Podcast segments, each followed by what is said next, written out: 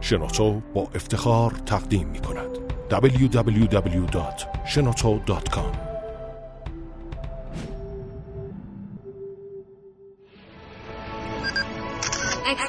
کاوشگر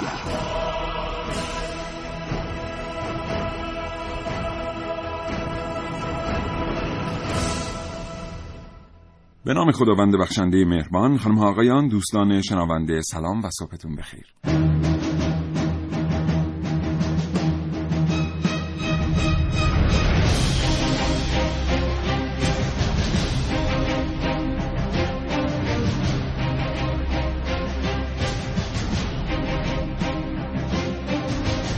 کاوشگر رو میشنوید زنده از رادیو جوان.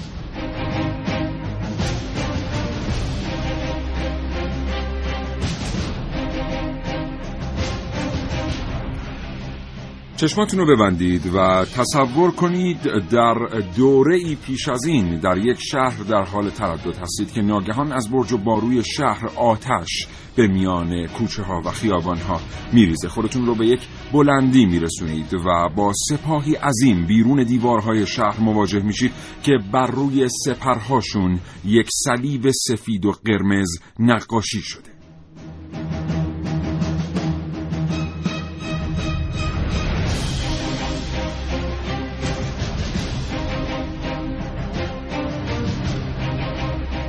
این برنامه از کاوشگر در مورد جنگ‌های صلیبی بشنوید.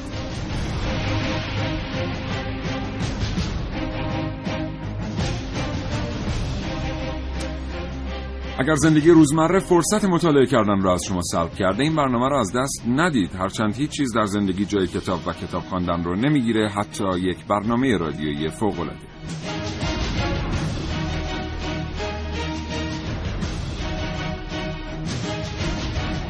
همینطور به خاطر داشته باشید که تمام تلاش کاوشگران جوان در جهت جلب نظر شما دوستانه شنونده است. بنابراین اگر علاقمند هستید اظهار نظر کنید در مورد عملکرد گروه برنامه‌ساز که شیوه گزینش موضوعات، حتما با کاوشگر تماس بگیرید. برای تماس گرفتن با کاوشگر میتونید پیامک ارسال کنید به 30881.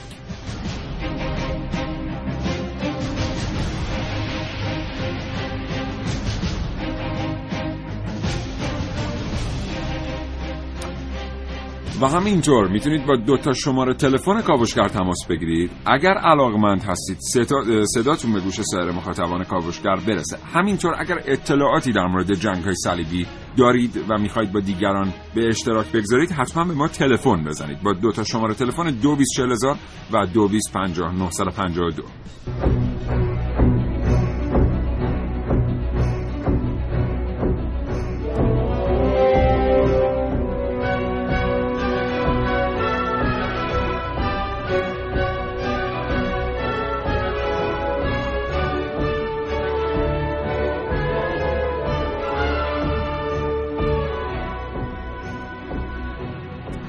بله، جنگ‌های صلیبی یکی از وقایع بسیار مهم در اروپا است که خط فکری مشرق زمین از مغرب زمین رو جدا کرد. تأثیر جنگ‌های صلیبی تا سالیان سال بر اروپا باقی بود و بسیاری از تحولات سیاسی و حتی جغرافیایی اروپا در پی رخ دادن جنگ‌های صلیبی اتفاق افتاده. در نبردهای صلیبی چندین و چند هزار نفر کشته شدند. زنان و کودکان از اصلی ترین قربانیان جنگ‌های صلیبی بودند. در واقع آنچه تعیین می‌کرد که چه کسی باید زنده بمونه و چه کسی نه، در دوران جنگ‌های صلیبی عقاید مذهبی بود.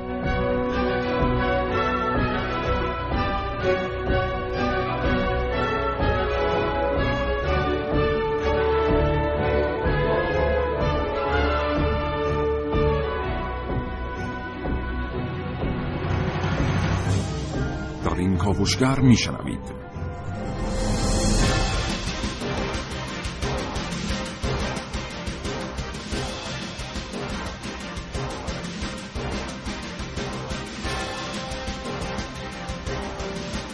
در کاوش‌های امروز من عارف موسوی بشنوید از جنگ صلیبی کودکان.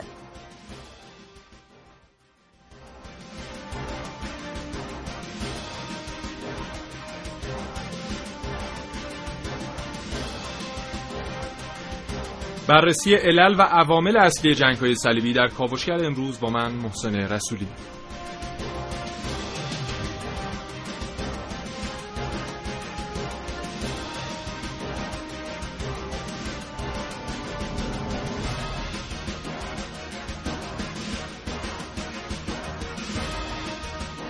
ارسطو یا افلاطون؟ مسئله این است. جواب سوال رو در برنامه که من نازنین علیدادیانی بشنوید.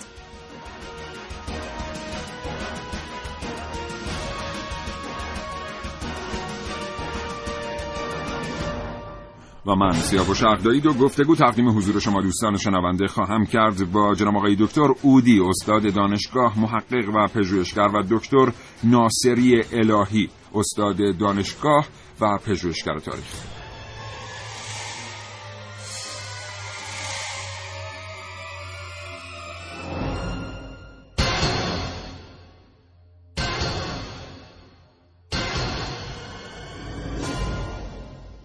همچنان به خاطر داشته باشید که میتونید بر ما پیامک ارسال کنید به 3881 224000 و 225952.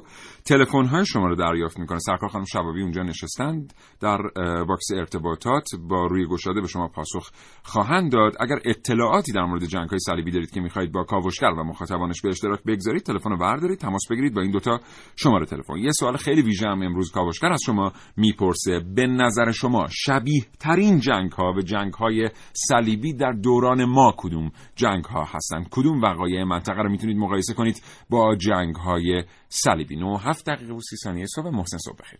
به نام خدا. سلام و صبح بخیر خدمت تمام شنوندگان عزیز کاوشگر و خوشحالم که یک روز دیگه در خدمتشون هستیم. بله، از اون برنامه‌های خیلی خاص بود چون تا 9:50 دقیقه تقریبا بچه‌ها برنامه‌کارو داشتن. بله منم شاهده. بله، زنده این قضیه، شاهد زنده این قضیه بود. حالا چطوره؟ اوضاع چطوره؟ خب ممنون، شکر. شما خوبی؟ می‌خوایم در مورد جنگ‌های صلیبی صحبت کنیم و وقتی نگاه می‌کنه واقعا آدم به جنگ‌های صلیبی یک آهی از نهادش واقعا برمیخیزه و یه مقایسه با دوران الانمون که می‌کنیم می‌بینیم که حالا اروپا به چه پیشرفت‌هایی دست یافته و ما در اون دوران در چه جایگاهی بودیم. این یه مقدار این تناقض اذیت می‌کنه آدمو. ولی خب جنگ‌های صلیبی که اتفاق افتادن و به چه علت و تا چه زمانی ادامه داشتن.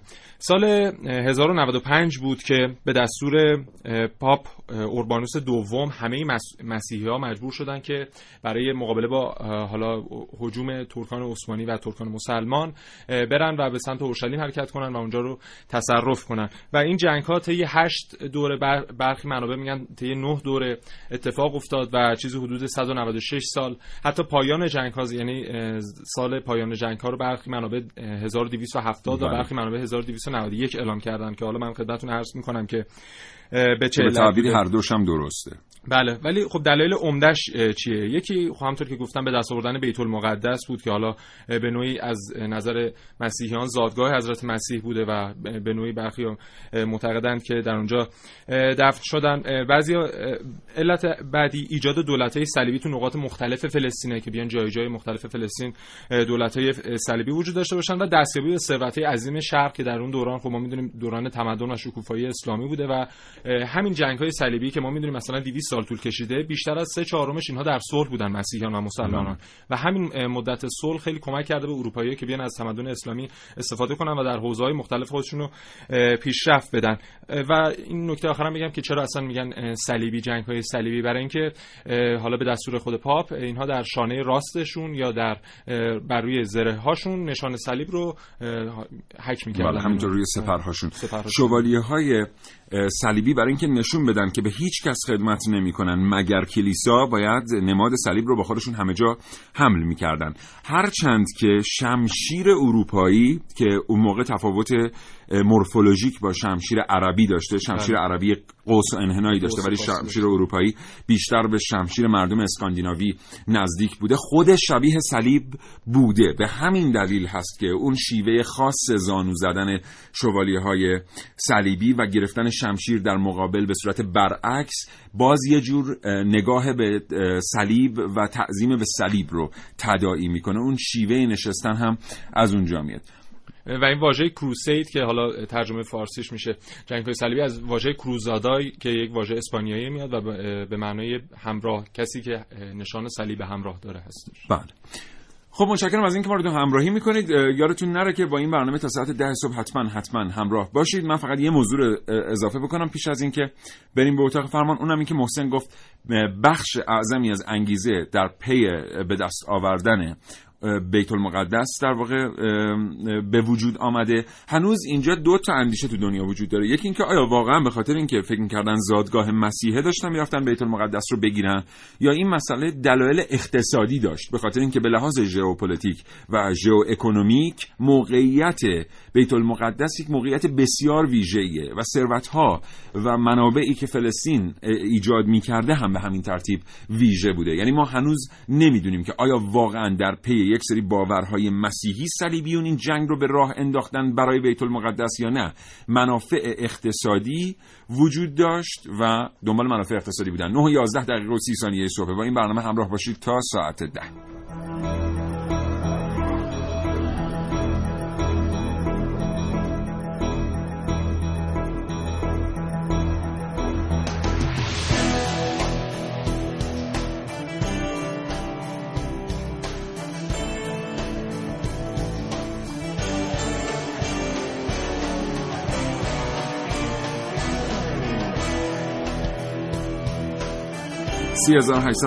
برای کاوشگر پیامک بفرستید بگید به نظر شما کدام یک از رخدادهای پیرامون ما در عصر حاضر به جنگ‌های صلیبی از همه شبیه تره. 2240250952 هم برای تماس گرفتن با کاوشگر در اختیار شما است. محسن، ارتباط تلفنیمون با آقای دکتر اودی، استاد دانشگاه، محقق و پژوهشگر برقرار بله. آقای دکتر اودی و همراه محسن به شما سلام می‌کنیم. سلام علیکم و رحمت الله. حالتون خوبه؟ متشکرم، خیلی ممنون. بنده عرض سلام دارم خدمتتون آقای دکتر اودی. سلامت باشین، خیلی متشکرم. آقای دکتر اودی، انگیزه اصلی شروع جنگ‌های صلیبی چه بود؟ در واقع جنگ‌های صلیبی که دقیقاً الان حدود 900 سال ازش میگذره، اول اقتصادی بود. بدون شک مسائل اقتصادی بود. چیزی که پاپ اوریان دوم معتقد بود که شرق گنجینه‌های عظیمی داره، توسعه طلبی نیاز داره، که امیرنشین‌های اروپای غربی رو معتقد بودن برای توسعه کارشون نیاز دارن که حتما این زمین‌هاشون رو بیشتر کنن، غنایم بیشتری به دست بیاورن و دیدن که در مشرق زمین این انگیزه ها وجود داره. بنابراین بیشتر هدف اصلیشون اقتصادی بود زیر پوشش مذهبی، به این معنا که امارات‌های غربی برید در شرق که گنجینه‌های عظیمی وجود داره، برید و زادگاه حضرت مسیح از دست مسلمانان خارج کنید. ولی در عمل دیدیم وقتی که اومدن تنها چیزی که مطرح نبود همین مسئله انگیزه دینی و بیشترشون اومدن و در مناطق شرقی و بالاخره در شام امارات‌های مختلفی رو ایجاد کردن و در جنوب ترکیه فعلی. و بنابراین ما میتونیم دقیقاً بگیم که اهداف اقتصادی بود، توسعه طلبانی بودش و بیشتر اهداف صهیونیستی که امروز ما دنبالش میکنیم اونها اون زمان به عنوان مسائل توسعه پیش بردن و متاسفانه در این زمینه هم باید اقرار کنیم که موفق بودن. بسیار. آقای دکتر اودی، اون موقع ما میدونیم که تعریف از ثروت در واقع یک تعریف ترانزیتی است، یعنی شاهراهی است، یک تعریف کشاورزی است، گاهی تعریف منابع دریایی است و کمتر تعریف منابع طبیعی. یعنی اینکه مثلا یه جای اورانیوم داشته باشه یا طلا داشته باشه یا معادن مس داشته باشه، البته طلا رو کسر میکنم از این تعریف، انقدر مد نظر نبوده. در عین حال ما میبینیم که در جنوب غربی اروپا، جنوب اروپا و اروپای مرکزی منابع بیشمار یافت میشن. چه دلیلی داره که کلیسا بیاد این مشقت رو به جان بخره که هزاران نفر شوالیه رو بسیج بکنه، این مسیر بسیار دور رو تا آسیا طی بکنن، تا در واقع خاور میانه طی بکنن، تا آسیای غربی، برای منابعی که میشه همچنان در اروپای مرکزی و در جنوب غرب اروپا پیدا کرد؟ نه، اینجوری نبودش که در حقیقت این ثروت‌هایی که امروزی ما در غرب اروپا در نظر داریم اون زمان این تصور نبود. تصوری که 900 سال و خورده پیش بود این بود که تمام ثروت‌ها در شرق نهفته است. این یک. دو، روابط موجود برای حجاجشون به اصطلاح خودشون حجاج به کار می‌بردن، برای دیدن این هم بود. سه، توسعه طلبی بود.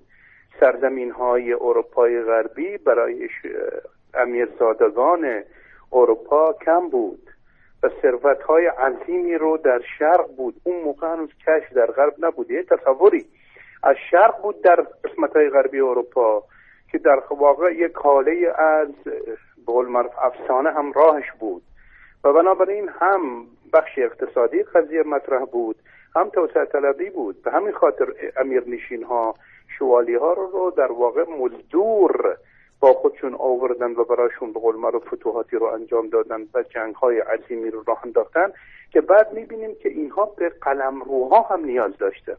یعنی ما می‌بینیم 4 تا امارت نشین صلیبی رو در شرق ایجاد کردن، یکی در قدس بود، یکی در آنتاکیه بود. یعنی قسمت ثروت رو که فرمودیم درست جای خودش محفوظ، قسمت توسعه طلبی دیگه در غرب اروپا جا نبود. پادشاهان آلمان و فرانسه و انگلیس فرصتی نمیدادن به امیرهایشون که اونا هم قد علم کنن در واقع، مگر اینکه برید در شرق. و بهانه خوبی هم داشتن. در حقیقت شما دارید میرید برای حضرت مسیح جهاد میکنید و این جهاد جهاد مقدسی است و هر کس هم در این راه کشته شد در واقع شهیده. یعنی در واقع اون تبلیغات دینی هم تاثیر خودش رو گذاشت رو این جماعت و این ثروتایی که فرمودید درسته در غرب الان ما میبینیم، ولی در شرق عملی ملموس بود. در غرب تئوریک بود در واقع و در نتیجه هم اهداف اقتصادیشون رو تأمین میکردن و هم اهداف توسعه طلبانه‌ای که داشتن و در عمل دیدیم که واقعا همین هم شد. یعنی اهداف توسعهشون رو انجام گرفت و ضمناً در واقع یک سرکوبی، اینم بگم، سرکوب کردن مسلمانان و تلافی کردن حملاتی که ترکای سلجوقی به اروپای شرقی کرد در واقع یک جور جبران اون هم بود. یعنی در واقع یه نوع احاده حیثیت هم برای خودشون تلقی می‌کردن که مثلا فرض بفرمایید سلاجق‌ها اومدن به آسیای صغیری که امروز ترکیه هست گرفتند از قسمت‌های اروپا، ما اومدیم تلافی کردیم، یعنی منظورم پاپه. و در نتیجه اومدن این اهداف رو دنبال کردن، اقتصادی، سیاسی و مذهبی و دینی. و در نتیجه قدس رو که اونا میگفتن بیت المقدس یا مقدس گرفتند و در روز فتح اونجا هم بسیاری از مسلمانان به روایت تا 70,000 کشته رو مسلمانان در روز دادن. بنابراین اهداف متنوعی رو، یعنی چند منظوره رو دنبال می‌کردن زیر پوششی که در عمل تبلیغ اسلام، تبلیغ مسیحیت. متشکرم آقای دکتر اودی. ما زمانمون برای گفتگو با شما متاسفانه محدوده. چرا منابع تاریخ اتمام جنگ‌های صلیبی رو متناقض آوردن؟ بعضیا میگن 1270 پس از میلاد بوده، بعضیا میگن 1291 پس از میلاد بوده، 88 هم ما دیدیم تو منابع. ببینید منابع تاریخی در مورد شروع جنگ منظورتونه؟ در مورد پایان جنگ. در مورد پایان جنگ بدون شک میدونید که 200 سال طول کشید این جنگا، 195 سال یا 8 تا جنگ بوده. جنگا هم متنوع بوده، در زمینهای مختلفی بوده. یعنی یک حمله داریم در مصر، 2 تا 3 حمله داریم در شام، یکی 2 تاش دریاییه، بقیه‌اش از طریق خشکیه. و بنابراین منابع ما هم که یک جور میگن منابع اونها که شای زیادی با حمله ها اومدن و اونها هم یه چیزای رو یادداشت کردن با چیزهایی که مسلمانان و مورخین مسلمان ثبت کردن، یه مقدار تفاوت دیده میشه و این تفاوت طبیعی است. در مسائل خیلی زیاد تاریخی داریم، چه برسه به مسئله بسیار مهم 200 ساله جنگ‌های صلیبی که ما متاسفانه هم بگم خدمت شما جا داره، حالا که میگید فرق وقتمون هم کمه، جا داره ما در این زمینه یک مرکزی داشته باشیم و این ابعاد مختلف جنگ‌های صلیبی که 200 سال طول کشید و امروزه در واقع یک نمونه عینیشو میبینیم. غرب داره تلاش میکنه که در واقع شرق اسلامی رو تماما ببلعه تحت پوشش‌های مختلف و با کاشتن گروه‌های مختلف. دقیقاً همین برنامه رو اون زمان هم داشتیم. بنابراین منابع تاریخی ما با منابع تاریخی لاتین و مسیحیت شرق اروپا رو تفاوت‌های دیده میشه و این تفاوت‌ها در معمولاً در مسائل تاریخی خیلی طبیعیه. بی‌نهایت سپاسگزارم جناب آقای دکتر اودی، مدرس دانشگاه، محقق و پژوهشگر. خیلی سپاسگزارم. خدا نگهدار شما.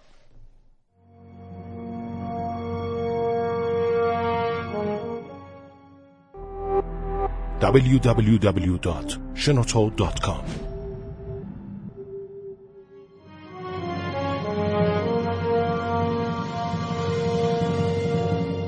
بارها شنیدیم که بین کشورهای پیشرفته با کشورهای در حال توسعه فاصله‌های محسوسی در زمینه‌های علمی، فرهنگی، اقتصادی دیده میشه که این فاصله امروزه از طریق انتقال تکنولوژی از بین میره. این انتقال تکنولوژی ممکنه از کشور همسایه به کشور همسایه دیگه منتقل بشه، مثل انتقال تکنولوژی خودروسازی از ژاپن به کره. اما در گذشته علوم و دانش گاهی از طریق جنگ منتقل می شده، مثل جنگ‌های صلیبی.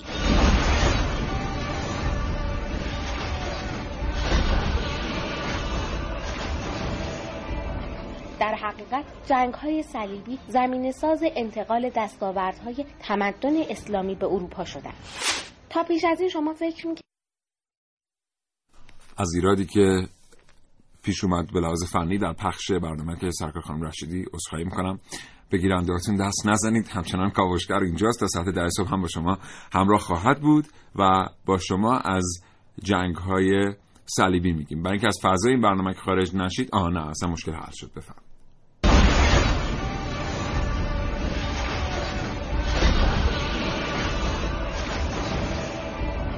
در حقیقت جنگ‌های صلیبی زمینه‌ساز انتقال دستاوردهای تمدن اسلامی به اروپا شدند. تا پیش از این شما فکر می‌کردید که کاغذ، قطب‌نما، بارود، ساز عود اولین بار در کجا ساخته شده؟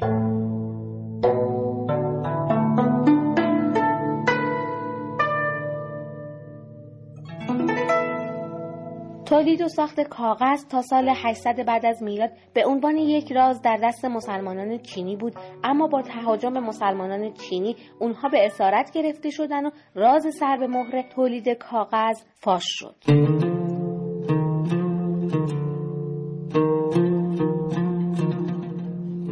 ساز عود توسط شوالیه‌های اروپایی از سرزمین‌های عربی به اروپا منتقل شد و در دربار پادشاه قرون وسطی محبوبیت خاصی داشت.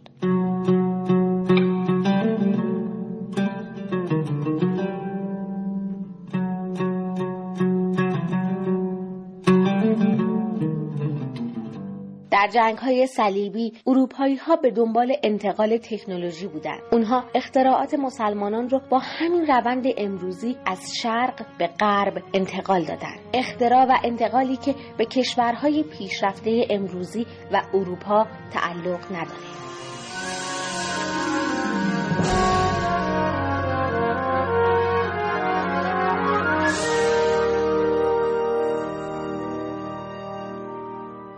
بله. خب خیلی از ما فکر میکنیم که کاغذ رو چینی ها اختراع کردن و به شکل امروزی توسعه‌اش دادن و پیشرفتش دادن، ولی اینجوری نبوده. در حاشیه یکی از نبردهای مربوط به جنگ‌های صلیبی چند تا اسیر چینی به دست مسلمانان میافتند و چون اینا فن تولید کاغذ رو در اختیار داشتن و آدم‌های شهره‌ای هم بودن، مسلمان‌ها با اینها بسیار خوب برخورد می‌کنن. حالا نکته جالب اینه که بدونید که اون کسایی که اسیر می‌شدن در جنگ‌های صلیبی و فنی و دانشی در اختیار داشتن، به قدری با اینا خوب برخورد می‌شده که میومدن تو بلاد مسلمین یه زندگی بهشون میدادن که اصلا خودشون نداشتن قبل از جنگ. همین اسرای چینی هم میان و به نوایی میرسن و انتقال تکنولوژی اتفاق میفته. کاغذ رو مسلمانان از چینی‌ها میگیرن، ولی نه این کاغذ محسن، این کاغذ نه. اون کاغذ یک کاغذ بسیار بدوی بوده.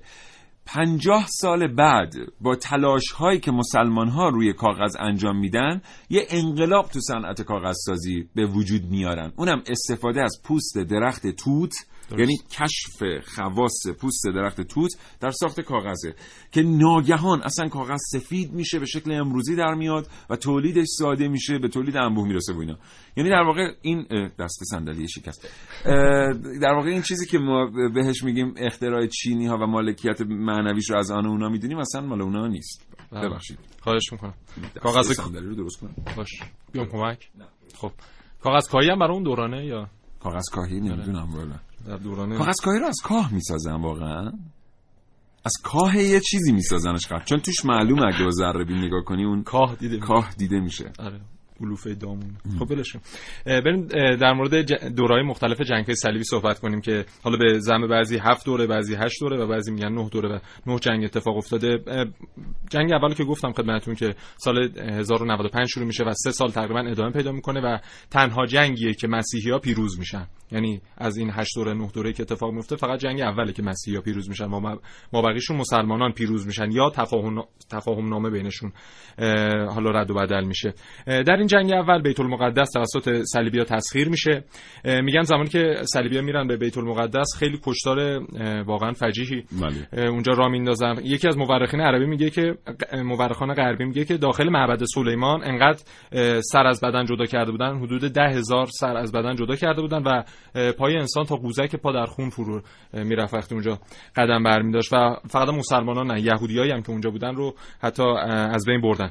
دوره دوم مرد جنگ صلیبی دوم در سال 1145 شروع میشه که مسلمانان میان اقدام به بازپسگیری شهر اودسا میکنن و نهایتاً هم صلاح الدین میاد اورشلیم رو تسخیر میکنه و از این به بعد تا انتها همچنان اورشلیم در دست مسلمانان. حالا بعضی تفاهم‌نامه‌ها برقرار میشه. جنگ سوم هست که بازپسگیری دوباره اورشلیم توسط مسیحیان به رهبری ریچارد شیردل که این موفق نمیشن.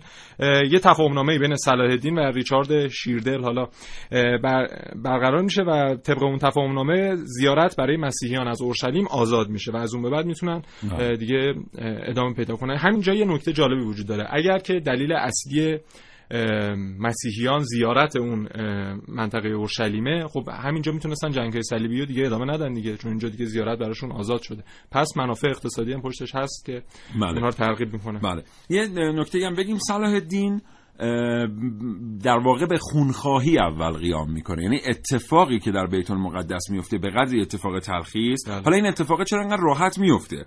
یعنی یه نفر از مورخین در مقدمه کتابش آورده بود که این 70,000 نفری که برخی آوردن در بیت المقدس کشته شدن، خودشون جلوی سپاه میایستادن، سپاه نمیتونسته وارد شهر بشه. حالا بگذاریم که این شاید درست نباشه، ولی مردم بیت المقدس در آن زمان، مسلمانانی که در بیت المقدس زندگی میکردن و حتی یهودیان، فکر نمیکردن که در بیت المقدس یه همچین کشتاری اتفاق بیفته. یعنی حتی تا لحظات پایانی تسلیم شدن شهر همه فکر میکردن که تمام مردم دنیا برای بیت المقدس احترامی قائل هستن و جوی خون در بیت المقدس به راه نخواهد افتاد. وقتی صلیبیون میان و اونجا رو فتح میکنن، تازه معلوم میشه که اینا خیلی هاشون اصلا مسیحی نیستن و مزدور هستن، اصطلاحاً مرسنریان. اینا شروع میکنن به کشتار در بیت المقدس و متاسفانه اون اتفاق میفته. صلاح الدین یه بخشی از کارهایی که انجام میده اصلا به خونخواهی مسلمانانیه که در بیت المقدس کشته شده و واقعا اون حالا تعداد کشته‌ها رو که نگاه میکنه، واقعا مسلمانان خیلی کمتر خونریزی کردن در همین 8 دوره جنگ‌ها یا 9 دوره ها و خب یه مقایسه جالبیه اینا خودش. بریم سراغ جنگ چهارم که در سال 1204 اتفاق میفته و مسیحیان میان به قسطنطنیه حمله میکنن و اونجا هم دوباره کشتار فجیعی راه میفته و حتی به حدی پیش میرن که کلیساهای اونجا هم دوباره تخریب میکنن و دوباره بازسازی میکنن. یعنی دیگه حتی اون معابد مقدس خودشون رو هم مورد تعرض قرار میدن. جنگ پنجم در سال 1218 اتفاق میفته که حمله به مصر توسط مسیحیان صورت میگیره که ناموفق بودن البته در این مورد. حمله جنگ ششم در سال 1229 بوده که بدون خونریزی اتفاق میفته و اورشلیم به فردریک سپرده میشه توسط سلطان مصر و حالا اونجا دوره از دوران صلح میشه، یکی از دوران طولانیشو اینجا نام برد. و دوران جنگ هفتم و هشتم هم بعد از 15 سال که سلطان مصر میاد این اورشلیم رو به فردریک میسپاره، مسلمانان خیلی در این مدت 15 سال بعد از این اتفاق شاکی هستن از سلطان مصر و به خاطر همین دوره خون برای بازپسگیری اورشلیم اقدام میکنن و تصرفش میکنن. بعد از اون لویی نهم میاد دوباره به اورشلیم حمله میکنه، ناموفق بوده، حتی خودش اسیر میشه. بعد از اینکه با غرامت آزاد میشه دوباره میاد با پسراش حمله میکنه در سال 1270 که خیلی اتمامو اینجا در نظر میگیرن و دوباره با پسراش حمله میکنه که خودش طی این جنگ ها از بین میره و موفق هم نمیشن و از اون به بعد دیگه کم کم کلا هر کس 20 نفر پیدا میکرده بقیه حمله میکرده. واقعا در اروپا یک چنین وضعی حاکم بوده. 9:30 صبح کاوشگر رو تا 10 صبح رها نکنید، تنها نگذارید، بخاطر اینکه کلی مطلب شنیدنی براتون داریم که همچنان باقی مونده. 3881 برای ما پیامک بفرستید، بگید به نظر شما نزدیکترین وقایعی که در اطراف ما اتفاق میفته در دنیای کنونی و نزدیک به جنگ‌های صلیبی کدوم وقایع؟ 2240000 2250952 اگر اطلاعاتی دارید میخواید با بقیه به اشتراک بگذارید.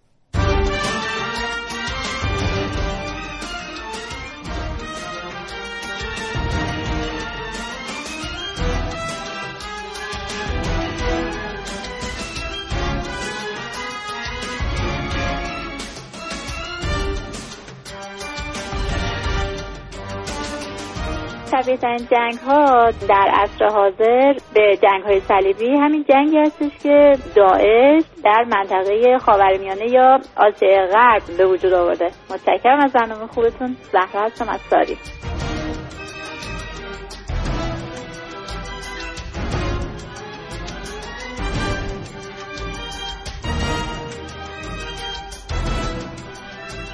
بله، آراز از ترکمن صحرا برای ما پیامک فرستاده و گفته لطفاً از نقش ترکمن‌ها در دفاع از اسلام در قبال صلیبیون بگید، از نقش اقوام صحبت بکنید. اتفاقا ما قصد مثلا یه برنامه حتما این کار رو انجام بدیم، به خاطر اینکه در هر دوره هر کدوم از اقوام به شیوه خودشون یک حماسه عجیب و غریبی آفریدن که چقدر خوبه که اینا دسته‌بندی بشه و اطلاع رسانی بشه در مورد هر قومی.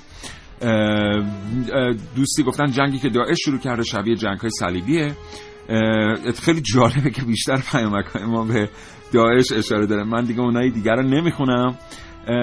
دوستی گفتن که میخواستم بدونم آیا به دست آوردن صندوقچه حضرت سلیمان علیه السلام توسط شوالیه‌های صلیبی بعد از اتمام جنگ و پای ریزی فراماسونری توسط اونها صحت داره یا نه؟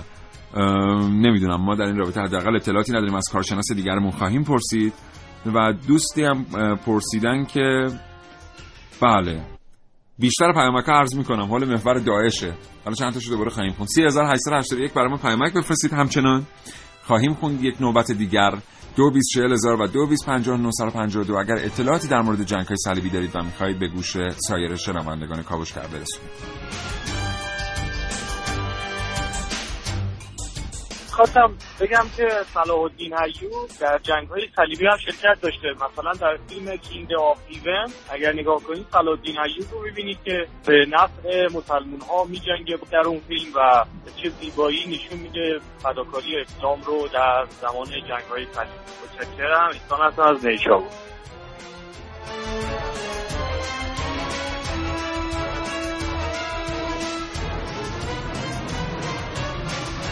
بله، خیلی متشکرم. 9:33 دقیقه و 20 ثانیه صبح. کینگ آف هیون و فیلم‌های اینچنینی روایتی اروپایی آمریکایی از جنگ‌های صلیبی. بسیاری از اتفاقاتی که حتی در منابع تاریخی اروپایی آمده هم این فیلم‌ها نقض کردن.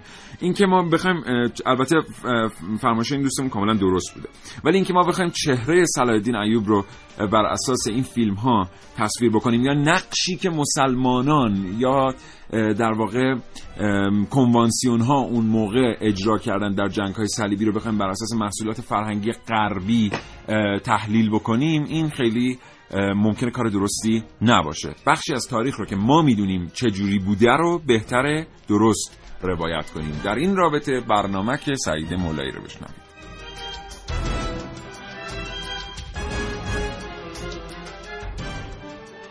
از این لحظه تا زمان پخش صدای زنگ فرصت دارید حدس بزنید که این صدا صدای چیست.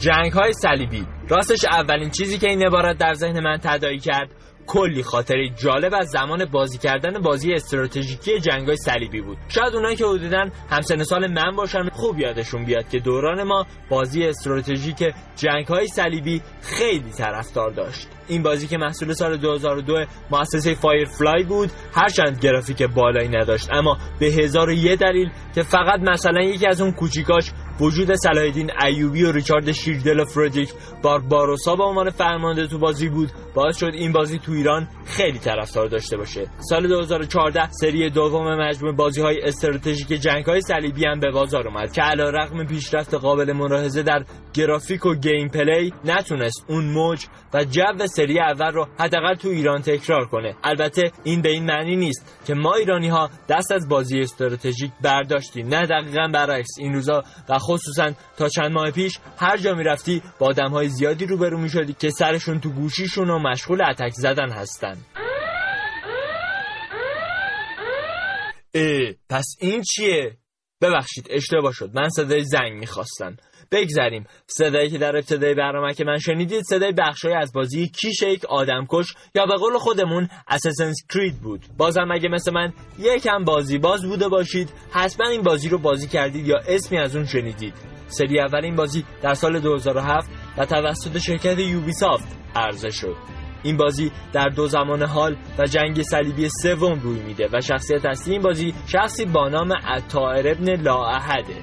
صلیبیون و مسلمانان در حال تلاش و مبارزه برای به دست آوردن کنترل سرزمین مقدس هستند و در این بین عطاهر که یکی از اعضای گروه‌های مسلمان هشاشینه در بخش اول بازی ابتدا به دستور رئیس خود المعلم تلاش میکنه تا سردمداران صلیبیون رو به قتل برسونه و به جز یکی بقیه رو میکشه. اما اون یه نفر بهش میگه که المعلم به اون دروغ گفته و اونو بازی داده و المعلم یکی از شوالیه‌های معبده و داستان بازی از اینجا وارد مراحل بعدی میشه. چند وقت قبل مقاله‌ای میخوندم که گفته بود فقط یه لحظه تصور کنید به فرزند یک سالتون بگید اون موقع که هوا تاریک میشه و ماه میاد تو آسمون روزه و اون موقع که خورشید میاد تو آسمون و هوا روشنه شبه و بچه شما با این اعتقاد به مرور بزرگ بشه. تو مقاله نوشته بود به مرور این دانسته به بخشی از ناخودآگاه شخص نفوذ میکنه که دیگه به راحتی نمیشه اونو تغییر داد. شما از یه سنی به بعد هرچی بهش بگید که شب تاریکه و روز روشنه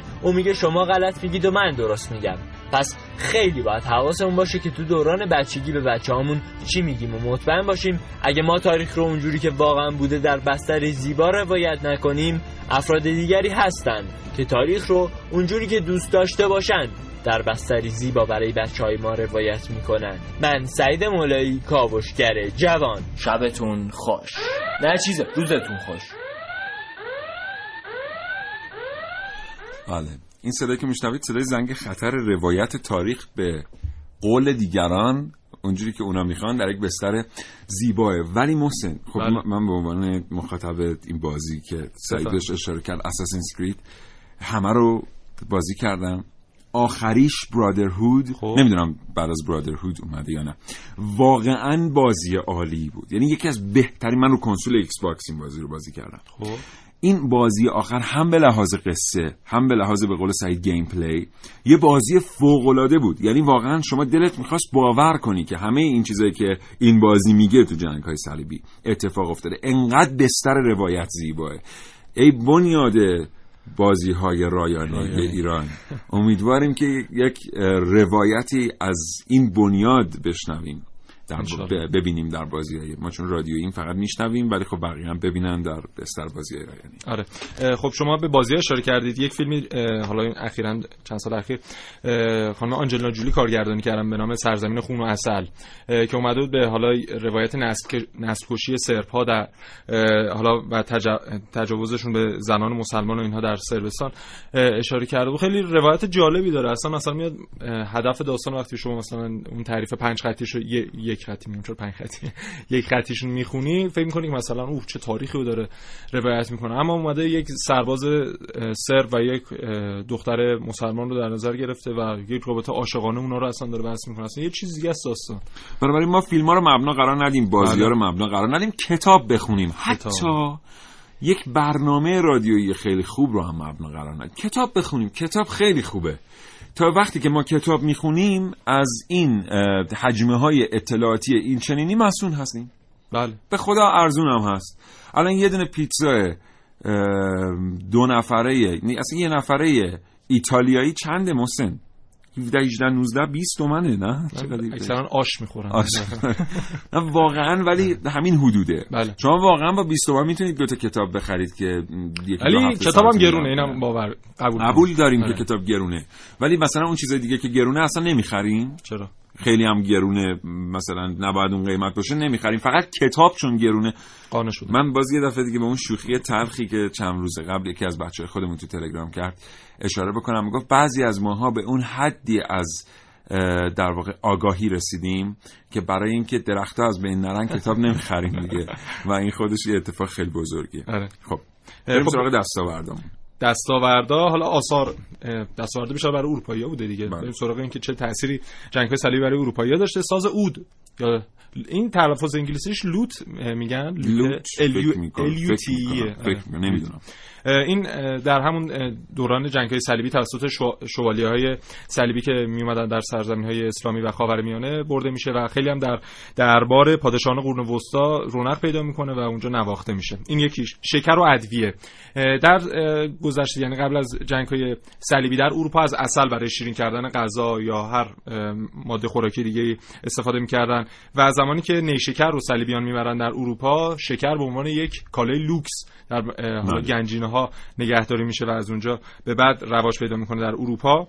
بهداشت و طرز لباس پوشیدن اروپایی‌ها، خب می‌دونین که منطقه خاورمیانه اکثرا گرم بوده و این سربازا که میومدن اونجا مجبور بودن که حالا هر دوره‌های کوتاه‌مدت استحمام کنن و این عادت حمام کردن با صابون و عطرهای محلی در خاورمیانه و فلسطین کم کم رواج پیدا می‌کنه و زمانی که اینو برمیگردن دوباره به سرزمین‌های اروپایی این رو ادامه میدن و ببخشید محسن، من چیزی رو اینجا بگم. میدونید چرا اینقدر عطرهای فرانسوی در دنیا معروفن؟ نه. دزیرا رو خوندی؟ آثار اون دوران رو خوندی؟ این رمان‌هایی که در مورد اون داستانش که میدونم چیه حداقل. میدونید که فرانسوی‌ها اشرافشون هر 15 تا 20 روز استحمام میکردن. بله. و اصلاً به استحمام کمتر از 20 روز اعتقادی نداشتن. آدم‌هایی در فرانسه بودن که سالی 3 بار استحمام می‌کردن.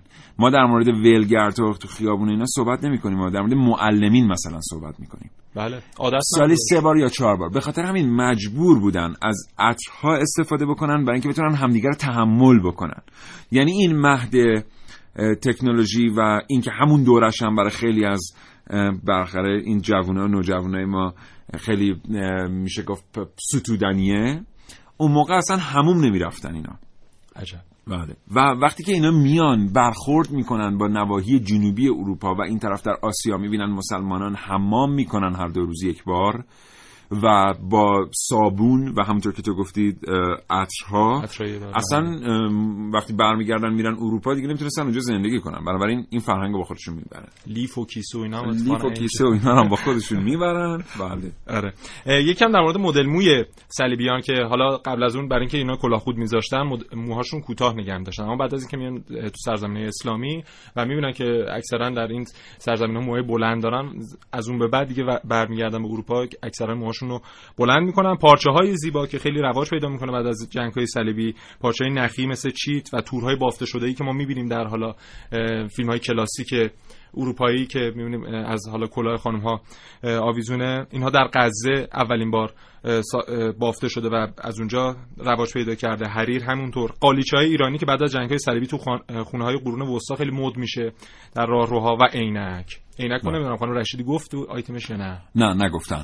عینک هم حالا اون موقع است. آره اینا مسلمانا میان ترکیب اون حالا علمی که از اعضای بدن داشتن با علمی که در صنعت شیشه سازی بوده ترکیب میکنن و عدسیهای طبی تولید میکنن. بعد از اون تازه قرن 14 بعد از جنگ‌های صلیبی در ونیز کارخانه عدسیهای طبی و عینک‌های طبی رشد پیدا میکنه. بله. امروز هم ما با همین آرمایی میخریم که بعضیاشون 400 500 سال قدمت دارن. بله. اینا یه سری چیزای فرهنگی هم با خودشون میبرن، مثلا در تربیت کودکانشون اصلا یه اتفاق عجیبی میفته بعد از اینکه میان مشرق زمین رو میبینن و برمیگردن. جالب اینه که در بخش‌های بسیار قابل اعتنایی از اروپا بچه‌ها ابزار کسب درآمد بودند و از همون سن 3-4 سالگی ازشون استفاده می‌شده برای اینکه بتونن درآمد خانواده رو افزایش بدن. ولی پس از جنگ‌های صلیبی ما می‌بینیم که این رفتار به واسطه در مجاورت شرقی ها قرار گرفتن یه مقدار کمرنگ‌تر میشه در اروپا. همچنان با کاوشگر همراه باشید تا 10 صبح.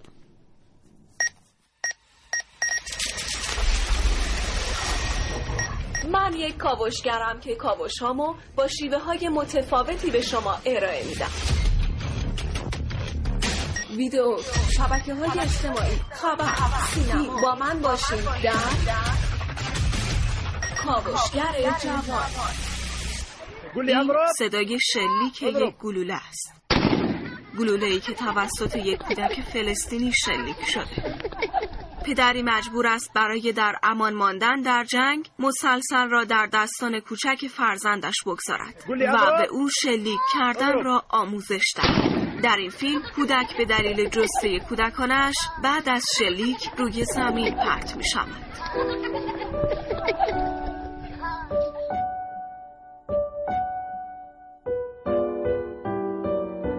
کودکان برای رشد کامل ذهنی و جسمی و همچنین شکوفایی در آینده نیازمند شرایط خاصی هستند. امروز محققان معتقدند که جنگ یکی از مخربترین تأثیرات را روی ذهن و جسم کودک خواهد گذاشت. مامانم میگه جون شما در خطره. بابام میگه اونا شما رو میترسونه. اونا شما رو میکشن. در تحقیقی که در خصوص کودکان و جنگ صورت گرفته، تأثیرات جنگ در کودکان دنیا، تأثیرات داغدیدگی ناشی از جنگ در کودکان، واکنش‌های روانشناختی آنها نسبت به این حادثه ضربه زننده بررسی شده است. تحقیقات به عمل آمده نشان می‌دهد که درگیری و جنگ در رشد جسمی و روانی کودک آثار بسیار مخربی بر جای گذاشته. میدونم خیلی از شما ها مامانتون از دست دادی، خیلی از شما باباتون از دست دادی و شرایط جنگ احساس سرخوردگی، عدم امنیت، بی‌اعتمادی، نگرانی، افسردگی و وابستگی شدید در کودکان ایجاد می کنند. اما تأثیرات منفی جنگ زمانی چند برابر خواهد شد که از کودکان در روند جنگ به عنوان یک ابزار استفاده شود. سال 1212 میلادی شاید برای نخستین بار این اتفاق در جنگ‌های صلیبی در فرانسه اتفاق افتاد. در جنبش جنگ صلیبی کودکان، در این جنبش در نزدیکی واندوم در مرکز فرانسه یک سپاه صلیبی از کودکان فرماندهی و راهنمایی می‌شوند تا در جنگ مشارکت داشته باشند و در حدود 30,000 کودک از شهر مارسی در جنوب فرانسه عازم بیت المقدس شدند. تعداد زیادی از کودکان در مسیر سفر جان دادند و بعضی از آنها به عنوان برده فروخته شدند. نتیجه جنگ صلیبی کودکان یک فاجعه بود و این شاید یکی از دردناکترین تجربه کودکان باشد. درگیر کردن دنیای کودکانه آنها به جنگ و کینه‌توزی. کودکانی که در آینده و بزرگسالی جنگ‌های صلیبی را همچنان تا سالها ادامه دادند. از جنگ بدم میاد. من از جنگ بدم میاد. من از جنگ بدم میاد. من از جنگ بدم میاد. من از جنگ بدم میاد. من از جنگ بدم میاد. من از جنگ بدم میاد. عارف موسوی، کاوشگر جوان.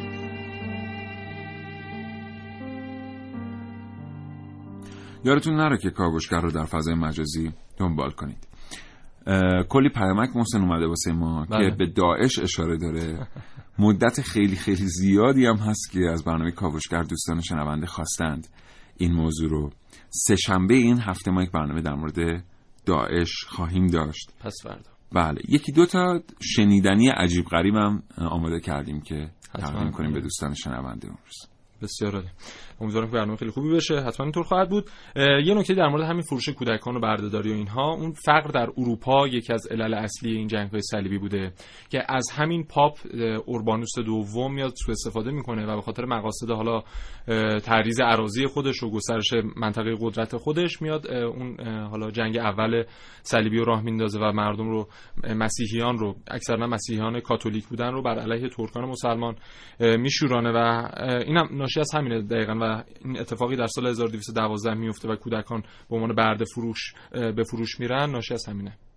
بله. مارسی بازارشون بوده ظاهرا، یعنی این بچه‌ها میرفتن در مارسی، متاسفانه اونجا معامله میشدن و اتفاقات این چنینی در اروپا بسیار دیده میشد. اما چه اتفاقی میفته که اندوخته اندلس و کوردوبا به این شکل منتقل میشه به اروپا و خود اندلس و کوردوبا از این اندوخته خالی میشه به ترتیبی که قریب به 400 سال بعد ما یک جهش تکنولوژیک و علمی رو در اروپا شاهد هستیم، ولی در این طرف در مشرق زمین خیر. این موضوعیه که باید آدمای متخصص در موردش صحبت بکنن. یه برنامه که دیگه برای شنیدن باقی است.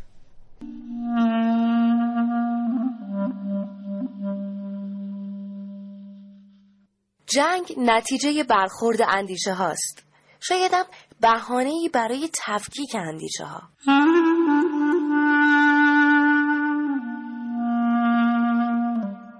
از همون دوران مدرسه یادمه که میگفتن شعرها رو حفظ کنید یا کتاب زیاد بخونید. یه کمی که بزرگتر شدیم گفتن با اندیشمندان بیشتر آشنا بشید و آثارشون رو دنبال کنید. شاید حالا که بزرگتر از اون موقع شدم میفهمم چرا. ببینید، زمان جنگای صلیبی کلیسا به همه مکانهایی که ممکن بود تفکر افلاطونی رو نشر بدن حمله کرد و آتیششون زد، چون خودشون تفکر ارسطویی رو دوست داشتن، یعنی مطلق گرایی و عملگرایی. و برعکس مسلمونا سعی می‌کردن توی اون همه قوقا و بلبشو تفکرات افلاطون رو زنده نگه دارن، چون عقل گرایی رو دوست داشتن.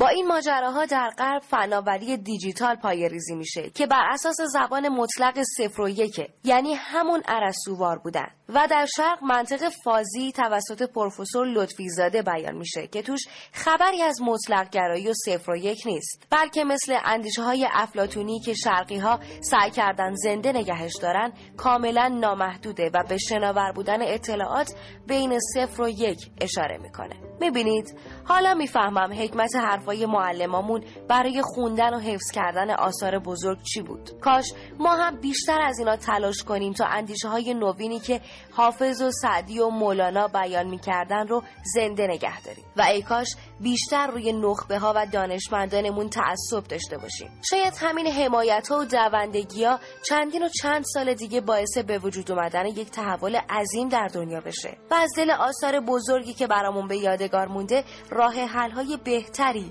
برای زندگی به مردم جهان معرفی بشه. این که اصطلاح اومدیم، خب خوش اومدیم، یعنی در واقع دوستان شنونده اومدن وسط بعد. خیلی خوش اومدید. 1 دقیقه و 15 ثانیه از زمان این برنامه باقی. بسیار عالی. یک نکته در مورد کتابی که در اون دوران و بعد از حتی جنگ‌های صلیبی ترجمه میشه و باعث شکوفایی علمی در اروپا میشه رو ذکر کنیم. یکی ترجمه کتاب فلسفی، پزشکی، نجوم، جغرافیا، ریاضی که همه اینها مسلمان‌ها درشون سرآمد بودن. واقعا آثار بو علی و فارابی و خوارزمی بعد از اینها میره و ترجمه میشه. یکی حالا ما گفتیم مثلا کاغذ و باروت و قطب‌نما اولین بار اروپایی‌ها در سرزمین‌های اسلامی باشون آشنا میشن، حتی اسمشون رو میشنون و با کاربردشون آشنا میشن و بعد از اون میره به اروپا. اصطلاحات و واژه‌هایی هم که وارد زبان انگلیسی میشه رو خیلی ما میبینیم و شاهد هستیم که اکثرشون در همین دوران رفته و از طریق خود همین شوالیه‌های صلیبیون منتقل میشه به. خیلی متشکرم محسن، خیلی سپاسگزارم از اطلاعاتی که به استودیو آوردی. به تو خدا. زنده باشی. خدا نگهدار.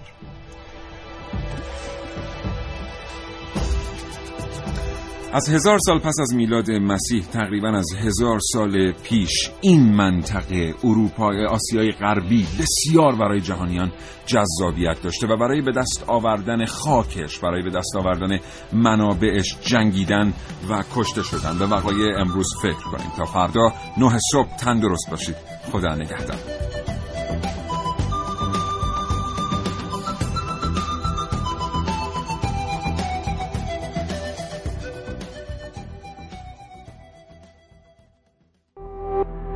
شنوتو ارائه دهنده پادکست های صوتی فارسی